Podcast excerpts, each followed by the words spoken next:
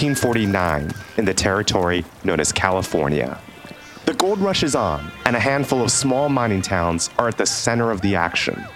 Would be miners, 49ers they're called, are flooding in seeking their fortune. So many, in fact, that the population influx would accelerate the process for California to become a state. These mining towns quickly went from sprawling campsites to lawless hotbeds, with saloons, brothels, and gambling halls setting up shop. For prospectors, life was hard and dangerous. Only a few would end up making a fortune. But there was one group of individuals that did strike it rich the merchants. These early entrepreneurs recognized a large and underserved market moving quickly to supply goods and services to the miners. The merchants weren't mining for gold, but they were richly rewarded for seizing an opportunity that ultimately came with less risk and higher reward. One man, for example, couldn't sell enough waist high overalls to miners. His name? Levi Strauss. Another, named Sam Brannan, sold prospecting equipment and became California's first millionaire. The merchant's massive success spurred the transition to an economic boom in America. It also led Mark Twain to observe when everyone is looking for gold, it's a good time to be in the pick and shovel business. That lesson still resonates. Today, California looks closer to the epicenter of an even bigger event the transition to a net zero economy. The process of cutting greenhouse gas emissions is a massive endeavor while firms around the world rush to meet regulatory requirements and address market pressures, investors need to understand the potential risks and rewards of this transition to the environment and to their portfolio. Like the merchants of the California gold rush, can we find opportunities that lower our risk while increasing our returns? Can we find the pick and shovel businesses that will outperform in the years ahead?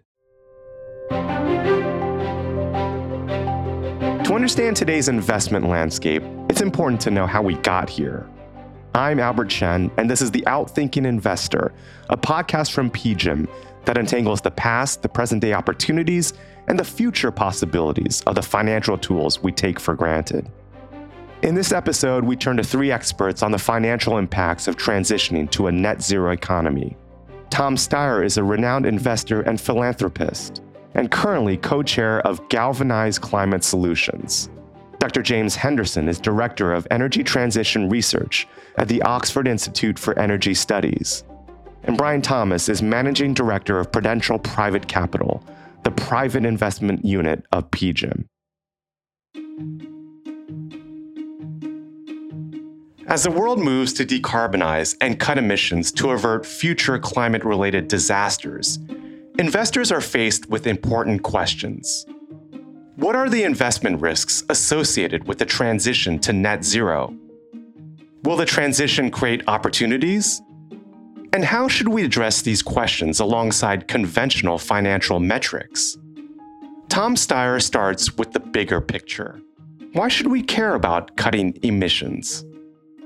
We're living in a business environment where there is very inadequate measurement and basically no cost to polluting. You want to emit carbon, there is no cost, and there's really no measurement of it. So there can't be a cost until there's measurement. How do you charge for it? And how do you pay for sequestration? Can't be done. So the real question here is is it essential that we, in fact, get to net zero? It actually is. I mean, you look around the world today, you see the news from the natural world, whether that's in Pakistan or China or Europe or the Western United States or Peru, it's all over the world. You say, is it essential that we preserve a safe and healthy natural world for the human beings who live on this planet? It's absolutely essential. And then every following question starts with that premise that we have to get there. So when you think about where people are in their journey as a country or as a company. You have to start with the premise that we need a safe place on this planet for human beings. While it's hard to dispute that we all need a safe planet, the path to getting there is not so clear. As PGIM's Brian Thomas knows, it will take time to cut our consumption of traditional sources of energy. Conventional energy is something we're all aspiring to find ways to diversify from, minimize our reliance upon, but we can't lose sight of the fact that it's an absolute essential need. It's not quite water, it's not quite food, but it ranks right up there in terms of its importance, not only to just the quality of global life, but just you know existence in general. Uh, it's important to realize that 80% of energy consumption in the globe right now consists of conventional energy. That's not going to be going away anytime soon. I think what we have to do is we have to think about um, what we do to reduce the demand equation for it. Perhaps that's investments in uh, renewable resources and technologies, but also in modification of human behavior. Because until we do that, the need will not go away. Consumption of traditional energy sources varies considerably across the world. James Henderson of the Oxford Institute for Energy Studies sees a shift in consumption from the developed countries to the developing or emerging countries.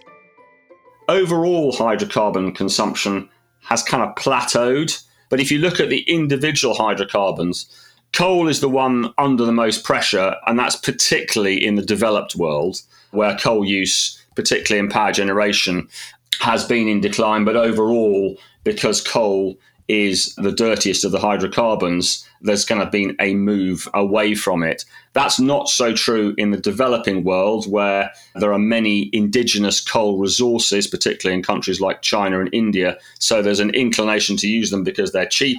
Oil demand overall continues to rise, where consumers continue to purchase new vehicles, whether they be two wheeler, three wheeler, or, or four wheelers.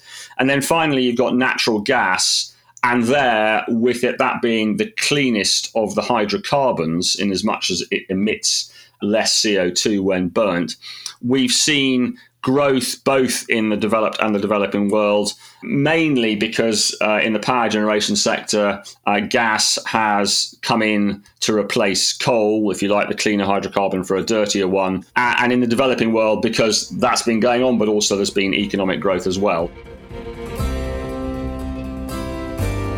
But when it comes to carbon emissions, the devil's in the details. To clear the path to a net zero economy, we really need a reliable framework for measuring and reporting emissions.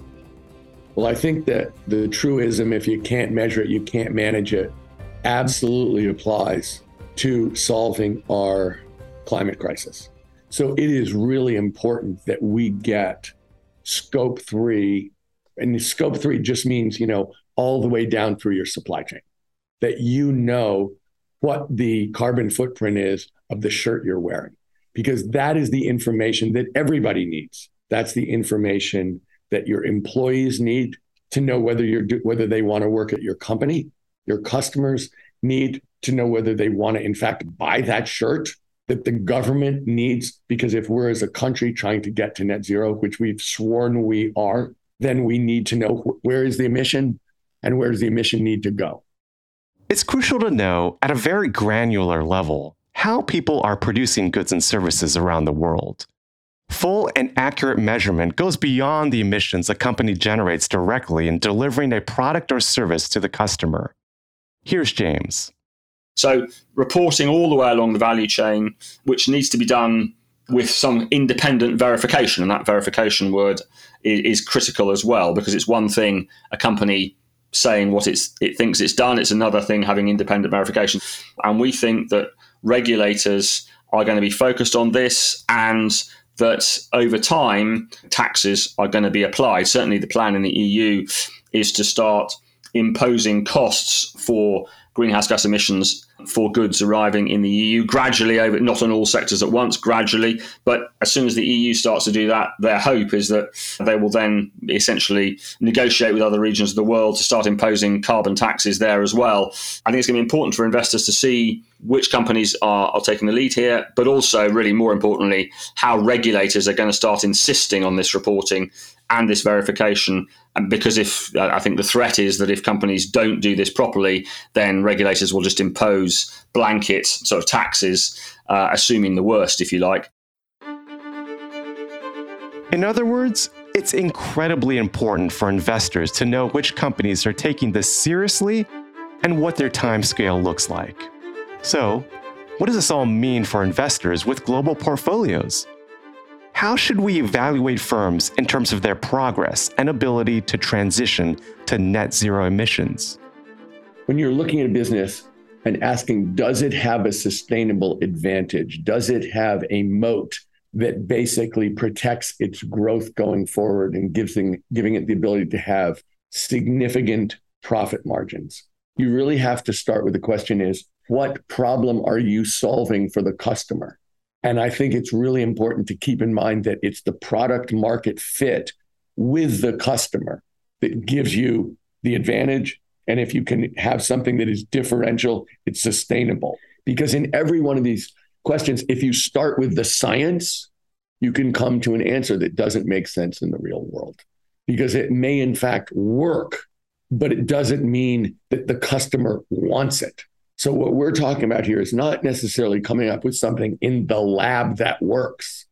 We're talking about something that works, that gets deployed at scale, and continues to be a growing and profitable business.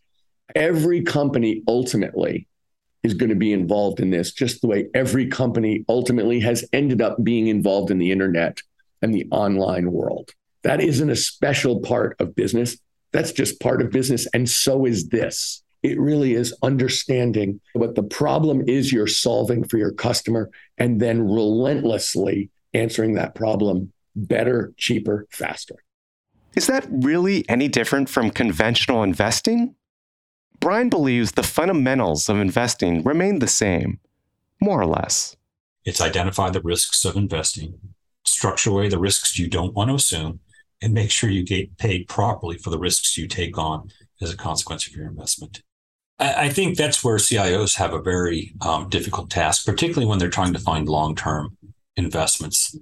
As we always say, don't outdrive your headlights. In, a very opaque future, it's very difficult to make long term capital commitments. And when you're thinking about infrastructure or energy infrastructure in particular, that becomes uh, very, very challenging in large part because, again, so much of energy activity of the profitability or the viability of sector also requires you know alignment with public sentiment and political willpower.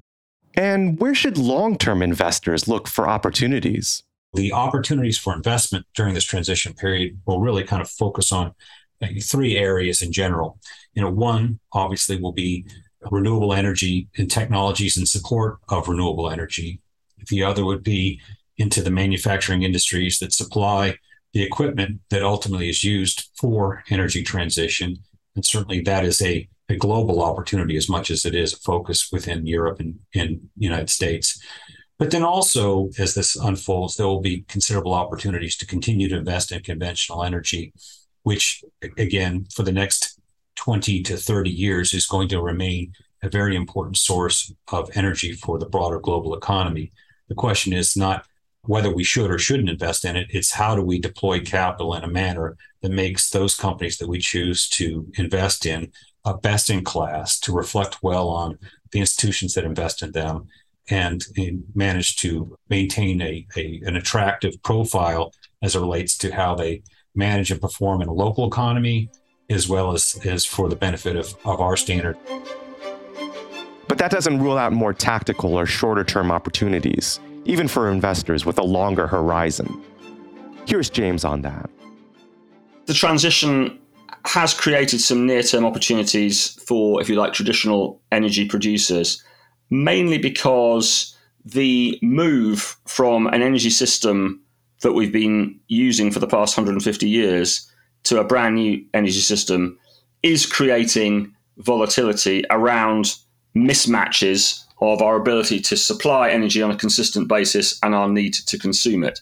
And that's particularly true because renewables have uh, the inherent factor that they are intermittent. And so, therefore, you kind of need a, a backup source of energy, and that backup source of energy obviously could be nuclear or hydro, but often is uh, hydrocarbon based. So you get this kind of inherent volatility around the intermittency of renewables, and then you get further volatility around levels of investment that have been put in in anticipation of, of future demand, and if you like, uh, a certain reluctance for producers to invest ahead of an energy transition, which is pretty uncertain, means that there also can be mismatches of supply and demand around the hydrocarbons themselves. So that leads to, to price volatility, which clearly creates opportunity.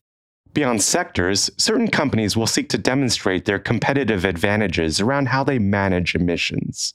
Competitive advantage can be created by, for example, producing low carbon intensity hydrocarbon production. So if the emissions in your production process are lower than somebody else's emissions, if you flare less natural gas, if the pipes that you're using leak less, if your wells are more efficient, then you potentially will be able to offer your oil, natural gas, I mean, probably not coal, with a lower carbon intensity tag, which might allow you to generate some kind of premium price. Also, there are opportunities around carbon offsets, carbon capture, direct carbon remo- removal, which aren't necessarily specific opportunities for the oil and gas industry, but certainly are related to the oil and gas industry. Particularly, I'm thinking of carbon capture and storage. James points to one country in particular as an example for potential opportunities. We've already seen a country like Norway, for example, starting to offer the uh, their old oil and natural gas fields for carbon storage and, and, sort of, in a sense, starting to set up a new value chain around that opportunity with not only in Norway, but with neighboring countries as well. So I think there are these potential opportunities around removing the carbon from the hydrocarbons that have been burnt. Um, I mean, that opportunity will only exist, of course, while hydrocarbons are still being consumed, but that looks like it's going to be for, for quite some time. Firms around the world continue to develop innovative solutions to reduce or offset carbon emissions. But, as Brian says, even these efforts come with potential risk. Calling something renewable doesn't eliminate the risks associated with the investment. I think what many institutional investors will find is that the investment in wind and solar and related projects, particularly as we go further abroad outside of you know OECD oriented regions, becomes more acute. Again, because many of those investments rely on public support, government support, tax support, and so as a consequence, your ability to define the full landscape of risks is going to be a function of your familiarity and understanding of the legal and political regimes in which you're operating in. You know, in, in many developing areas, we always found that there's two ways to lose money, right? You can lose money the old fashioned way by just doing a bad deal. And sometimes you can lose money by also doing too good of a deal. And then the local political factions decide they want to rechange the rules of the games because you did better than they thought you were when they invited you in. The key is uh, making sure that you align yourself not only with people that understand the, the business and uh, from a professional standpoint, but on a local level, finding individuals to align yourself that can help you navigate the vagaries of investing abroad outside of areas that you're otherwise familiar with. But ultimately, I think the key is not to become you know intoxicated by the new opportunity set to deploy capital in a new area where people are are fearing to tread. While there may be risk in new endeavors, there's also risk in the familiar. As Tom Steyer knows, there is no single transition recipe for investors.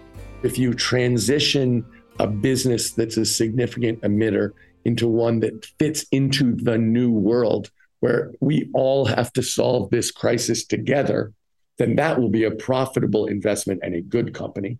And if you end up with a huge stranded asset that would have been worth a lot of money in 1950, maybe it's not going to be worth any money in 2050. Which brings us back to those 49ers during the California gold rush. As we navigate the current landscape, Brian reminds us of the lesson from the Old West. The most attractive opportunities sometimes lie off the beaten path. At the end of the day, the only people who made money were the people that sold food and clothing and shovels and equipment to the 49ers. There weren't many miners that actually made a lot of money. So perhaps maybe the best way to play this game is to focus on manufacturers that, supply the industry as opposed to some of the individual projects themselves. Particularly over the next few years, it's important for investors to understand where we are in the transition. There will be speed bumps ahead, and we can expect more supply and demand mismatches around the world. We all know where we want to get to uh, at the end, which is a decarbonized energy system, which is powered increasingly by electricity, and that electricity increasingly generated by carbon free sources. And so that's solar, wind, hydro, potentially more nuclear as well. But we're not there yet. Uh, and that system will also have to have a significant amount of storage available in it and smart grids available in order to manage the kind of balance of supply, which is intermittent, and demand, which won't necessarily happen at the time the supply is available. So we are currently in this in this shift, and as a result of that, there's a potential for significant mismatches between supply and demand. Utilities have always been categorized as defensive stocks. Will that fluctuate if the cost equation shifts during the transition to net zero? So, the other thing you have to ask yourself in these investments is how capital intensive are they? How much money is it going to take? And so, as you think about what is going to scale quickly, what is going to provide high margins and high return on invested capital, you have to think about capital intensity, both in terms of size, speed, and profitability. Add to this risk of underinvestment the practicalities of operational risks. I think the, the biggest risk is people try to oversimplify the problem. And there will always be a symbiotic relationship between renewable slash intermittent resources and ultimately conventional resources that provide support for electric energy demands when those intermittent resources aren't otherwise available. So We've seen this in Texas, which became acute during uh, the winter storm Uri. We've seen it more recently in Europe. It becomes even more pronounced, obviously, due to conflict in that region as well. I think this is just something that, as we focus on energy transition, particularly at a rapid pace, it's almost inevitable. There's a great author, Václav Smil, who's written about the history of energy and energy transition. There is a natural inertia that normally plays out during great energy transition periods where when we were going from biofuels and wood to coal and coal to oil and oil to natural gas and nuclear, that staging period is usually measured in decades, not years. And I think any um, anticipation that somehow this time it's different, that we will transition in a period of years, really doesn't appreciate the challenges that come with marshaling capital, building the infrastructure that supports uh, an energy transition period, and deploying capital in a thoughtful manner that actually is able to invest and return capital in a manner that rewards the effort. Looking ahead, there is good reason for optimism. Scientists are making progress in a number of research areas. When the International Panel on Climate Change recently released its report on the future of emissions and mitigation strategies and its forecasts of how we might reach net zero by 2050, it outlined some of the richest areas of research for advancing energy technology, starting with carbon removal. So, carbon capture, utilization storage, direct air capture, and all forms of, carbon removal really are factored into many of their scenarios. And I think this is true of many transition scenarios that get us to net zero by 2050. So, clearly, there's a rich vein of research that can go on there. Many of the technologies do exist. It's really a case of bringing costs down, scaling up, and making these things available at something like a commercial cost, not just for the developed world, but for the developing world as well. But as James notes, there's more beyond carbon removal to pay attention to. Batteries and other forms of storage, electricity storage, whether that be chemical storage or other forms of electricity storage, uh, is another huge area. And in tandem with that, the technology around smart grids. So, making the consumer part of the integrated grid so that, for example, your electric car, the battery in your electric car will obviously be used to drive your electric car when you're using it, but when you're not using it, it'll be integrated with the grid and the grid can kind of turn and take electricity out of your car and send it to another consumer and then refill your battery in time for you to use the car again. So it's it's it's the kind of grids that allow that to happen not just with electric cars but with all the machines operating in your house and obviously in industrial plants as well. From a longer term and potentially more speculative perspective, there's one big area to consider nuclear fusion nuclear fusion is the big hope. This is the, the fusion that goes on in the sun and essentially harnessing technology that can allow that process to be managed and controlled on Earth, then that will be absolutely transformational. And then the last thing I'd mention is something a bit more current, and that's expanding the light spectrum that solar panels can access. So at the moment, solar panels are sort of 20 to 30% efficient in terms of the light spectrum they can access. Technology is moving us gradually towards 50%. So anything that can be done to increase the efficiency of solar panels clearly can be beneficial as well. The transition to net zero emissions will present challenges and opportunities across the financial markets. CIOs are really going to have to make some difficult decisions on what represents the best long term investment for their constituents. And some of that may actually require some difficult conversations as it relates to allocating capital to conventional energy resources in as much as they're looking for opportunities for renewables. As we move forward through this massive transition, there will be some bumps in the road and uncertainty to navigate. But there is hope and clearly plenty of opportunities. As investors, we can decide whether to be the prospector looking for gold or the merchant selling picks and shovels.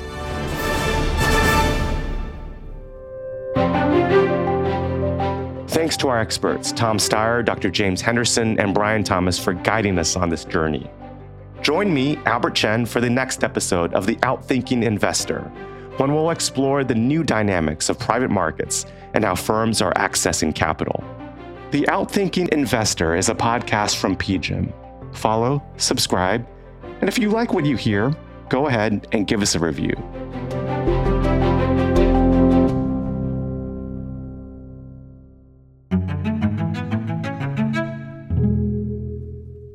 This podcast is intended solely for professional investor use. Past performance is not a guarantee of future results. All investments involve risk, including the loss of capital. PGIM is not acting as your fiduciary. The contents are for informational purposes only, are based on information available when created, and are subject to change. It is not intended as investment, legal, or tax advice and does not consider a recipient's financial objectives. This podcast includes the views and opinions of the authors and may not reflect PGIM's views. PGIM and its related entities may make investment decisions that are inconsistent with the views expressed herein. This podcast should not be reproduced without PGIM's prior written consent. No liability is accepted for any direct, indirect, or consequential loss that may arise from any use of the information contained in or derived from this podcast. This material is not for distribution to any recipient located in any jurisdiction where such distribution is unlawful. PGIM is the global asset management business of Prudential Financial Inc., which is not affiliated in any manner with Prudential PLC, incorporated in the United Kingdom, or with Prudential Assurance Company, a subsidiary of M&G PLC, incorporated in the United Kingdom. Copyright 2022. The PGIM logo and the rock symbols are service marks of PGIM's parent and its related entities registered in many jurisdictions worldwide.